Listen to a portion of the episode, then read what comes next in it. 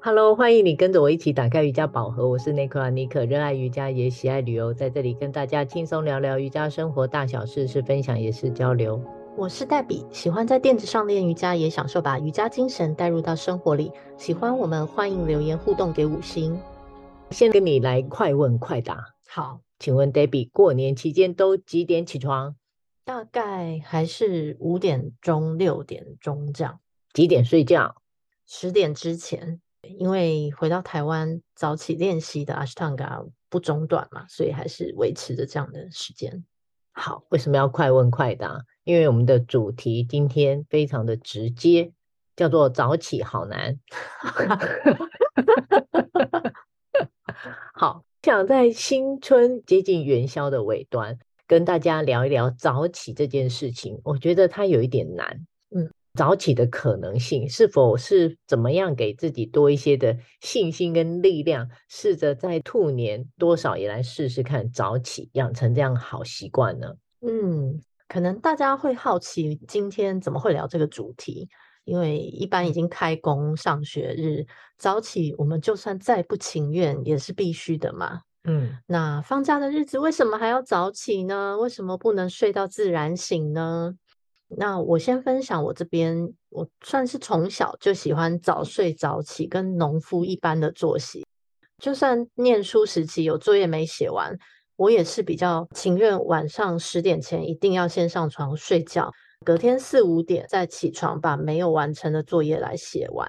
原因其实我也是真的十几岁的时候就发现，清晨是一个最容易专注的时间。一早睡饱的专注感，跟赶作业赶到半夜的昏沉是完全不同的哦。诶，我年轻时是跟你完全相反的思维耶，我常常都是熬夜加班晚睡醒。嗯。我懂，因为大部分的朋友都觉得我很奇怪，在我十几岁的时候，对，有大部分人还是比较喜欢熬夜来做工作、加班或是读书这样子。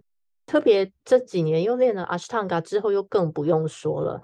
那我配合有时候上班的时间嘛，都是要起早摸黑的出门练习，从中获益就是有一种时间变多了哦，赚到的感觉。因为我们都六点开始练嘛，那练完大概八点钟冲个澡，开开心心的去上班，就是很美妙开启一天的方式啊。这样的习惯也延续到不用工作的日常生活中，其实是非常享受的一件事。这真的是很爽快的 feel。你说的很开心，我也可以感受到那个画面。但是实际上呢，做起来我觉得并不是非常的容易。而且所谓的早起，我要请问一下听众，几点是早起的时间？可能因人而异。像我这个过年哦，起床的时间大约是落在八九点，因为很冷嘛，有寒流，窝在被窝里非常的舒服。但这个时间对我来说是有一点晚，也不是我认定的早起的时间呢。嗯，这时间其实说早不早也不算晚啦。对。有人觉得早上啊九点起来就好早，对，没错。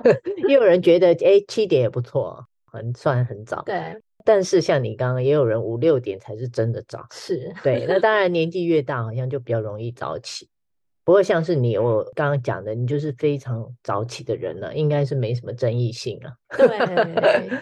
对，因为开头我也提到嘛，因为在念书时代，我已经体验过这种清晨起床的魅力了。嗯，那加上后来生完孩子要张罗早餐啊、喂奶，其实就像是每一个家庭 default 好是 妈妈的工作这样。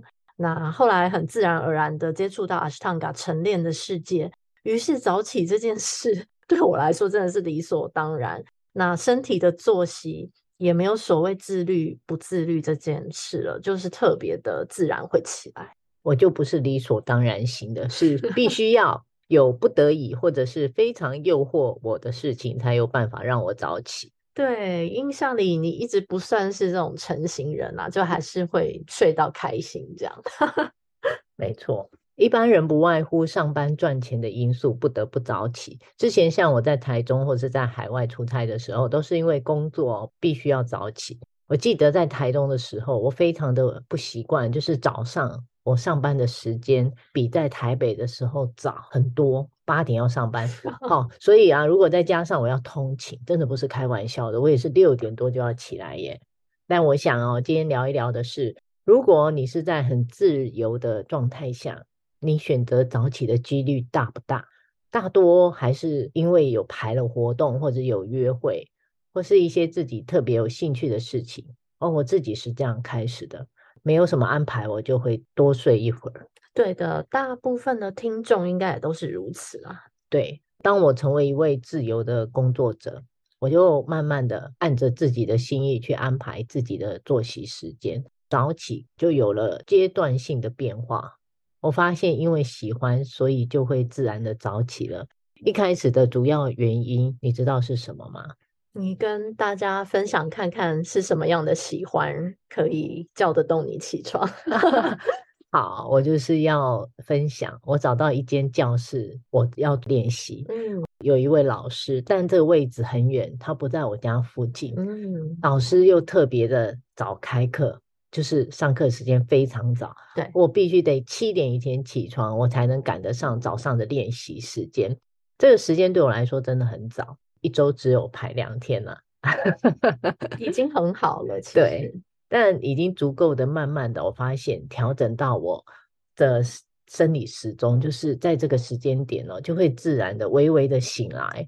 那慢慢的哦，现在虽然不是天天这么早这么固定，但是我自己已经蛮开心的。那目前我又发现了早起有一些别的事物吸引到我，听起来蛮好的啊，就是有一些不一样的转变，然后你自己的身体也感觉好。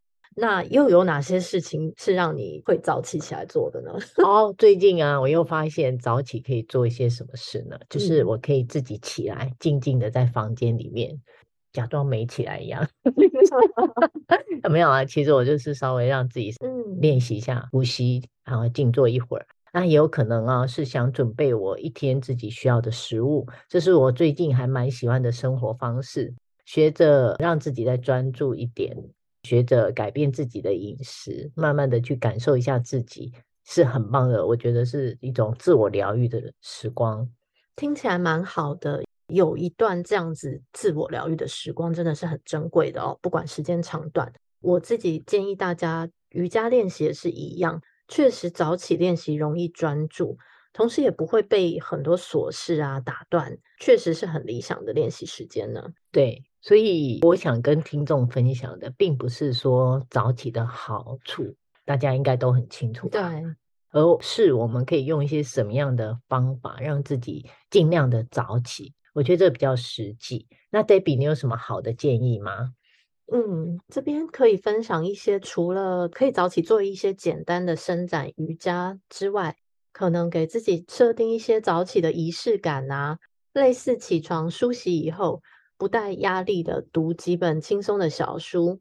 你如果有一些宗教的信仰，不管是佛教或基督教，也可以读经，其实不要太长，真的一小段就好，或是做一点简单的感恩练习。五到三十分钟，依据自己适合的小仪式做一点，感觉好了以后，早起就会变成是一件非常开心满足的事情哦。早起听起来为自己准备一顿美好的早餐，好像也不错。对，或者是找个你常常去的早餐店，外出喝杯咖啡，调整一下自己的心情，然后再去上班。或者是你早起去晨跑、运动、晒晒太阳，都是一些很好的方法。是的，找一些自己有动力也好奇新鲜的事情去做，我觉得这样是还蛮好的。开头我也提到，早起的时间因人而异，只要早于自己的时间就那么一点点，慢慢的把时间一点一点的往前挪，就是进步。不用给自己太多的压力，像是可能没事，你平常是睡到十一二点。那突然说，哎，那我早起就给自己设定每天七点起床，那我就觉得那个成功率可能很低。对，十二点进阶到七点，真的是有点天方夜谭啦，很难持续下去。我们也是建议按自己的生理时钟去调整，最重要要做自己觉得可行的，可以持续进行下去，比一下子突然设定一个非常难的期待在那里更重要。对，所以我说早起很难，早起不容易，就是每当我早起，然后把事情做完的时候，有时候看着这个天还好蓝，蓝天白云的，看看我的手表，根本有时候都还没有到十点，我就会觉得很舒服畅快，因为时间还好早，但是我已经完成了好多事物的清单，是不是？有没有一种赚到很多时间的感觉？有啊，像上一个周六，我人在台中跟朋友聚会。周日早上啊，我就得赶回台北，因为白石农场有瑜伽旅行的活动。周日一大早开车回台北的路上，车子非常少，开起车来是很畅快，非常流畅，嗯、一下子就到台北，根本没塞车。看着手表，那看着准备上瑜伽课的大家，我自己倒是笑得很开怀。是的，因为你早起，时间充裕了嘛，很自然可以开始欣赏沿路的风景，而不需要花费太多时间在赶时间。很焦虑的情绪上，对不对？对，我心中想的就是早起好难，但是我可以。没错，真的人人都可以的，可以试试看，试着早一点睡，大家一起来持续看看。当然啊，有比我们更好的建议，也欢迎留言给我们。欢迎跟着我们一起继续轻松聊瑜伽、聊生活、聊心情。欢迎上妮可脸书，妮可打开瑜伽宝盒，按赞追踪，或是追踪我的 IG Nicola Yoga N E C O L A 底线 Y O G A。还有黛比的 Ashtangi 饮食 IG Debbie Love Food D E B B I E L B F O O D。更多精彩，尼克与黛比的瑜伽生活与你分享，也欢迎私讯我们，让我们一起进入瑜伽的世界探索。我们下周见，拜拜。拜拜。